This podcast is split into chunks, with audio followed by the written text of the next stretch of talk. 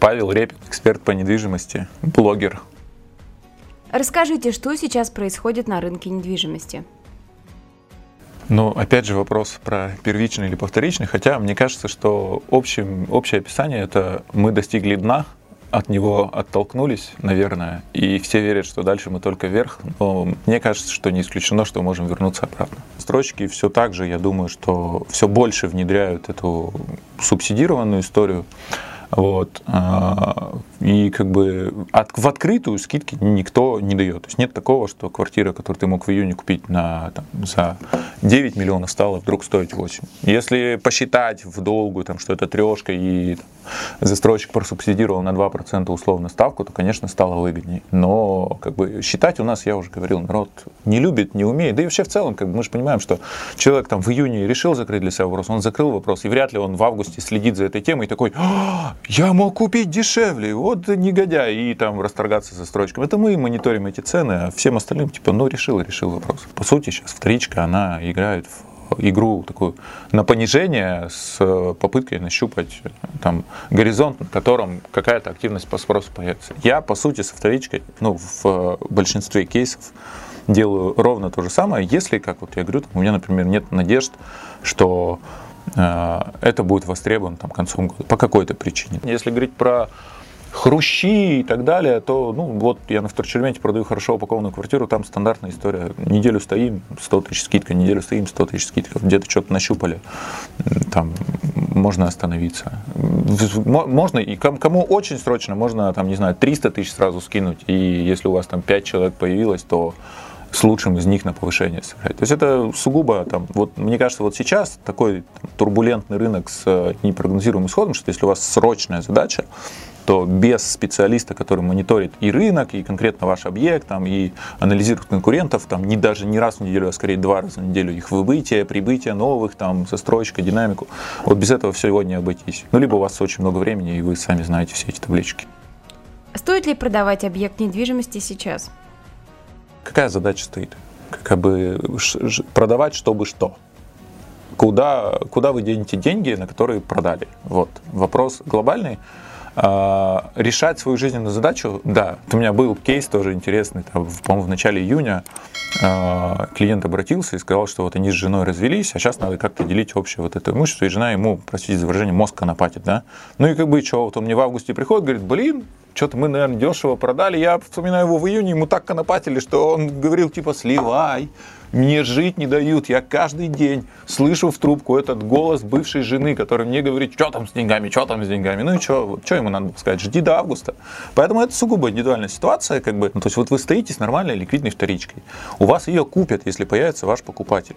Скиньте вы 300 тысяч, у вас просто из принципа еще попросят торг, но вы уже уступили 300 тысяч. Если появится этот покупатель, то он вас возьмет и за эти деньги. Если он не появится, то как бы 200-300 тысяч ничего не решает. Вот если вы там 20% скинете, то вы там нащупаете, наверное, интерес инвестора, который просто ищет таких вот э, людей, попавших в положение безысходности. Стоит ли в это время покупать объект недвижимости?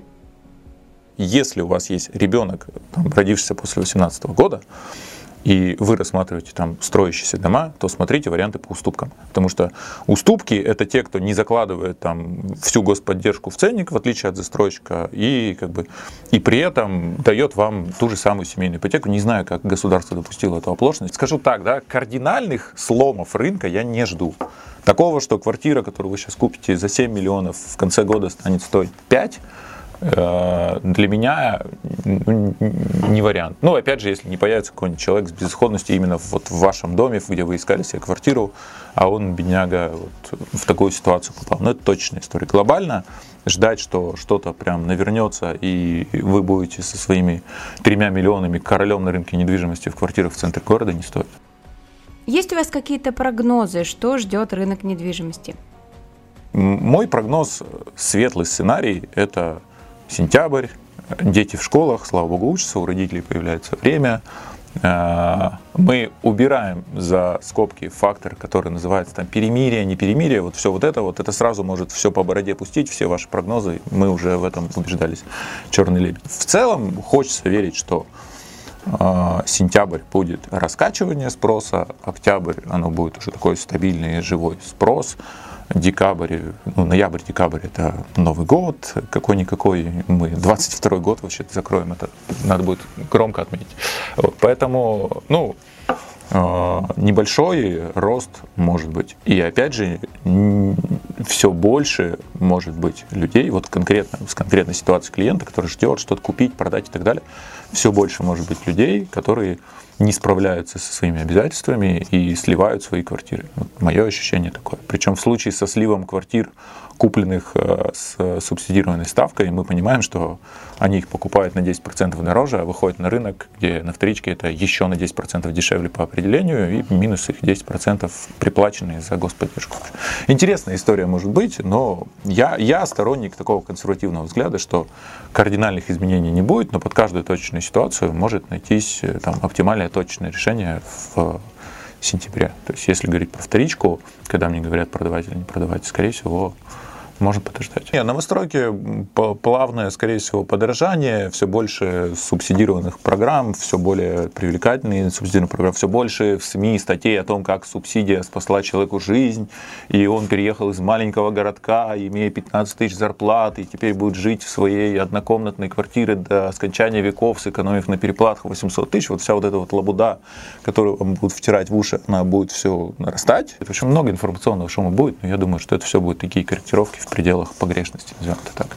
Без, э, то есть такого, что там новостройка, которую покупаете сейчас, будет в декабре на 30% дороже, у меня нет такого ощущения. Если мы предполагаем, что вернется спрос на рынок в целом, то закрутится маховик вторички. Маховик вторички это всегда продал вторичку, купил первичку, да еще и вот с этими уникальными условиями поставки какой-никакой кэш себе вытащил и там в какую-никакую квартиру вписался. Поэтому я надеюсь, что все это какими-то параллельными курсами пойдет в светлое будущее. Хотите больше знать о недвижимости, смотрите наше экспертное интервью о тонкостях покупки и продажи жилья, о том, как просчитывать риски и как правильно проверять документы.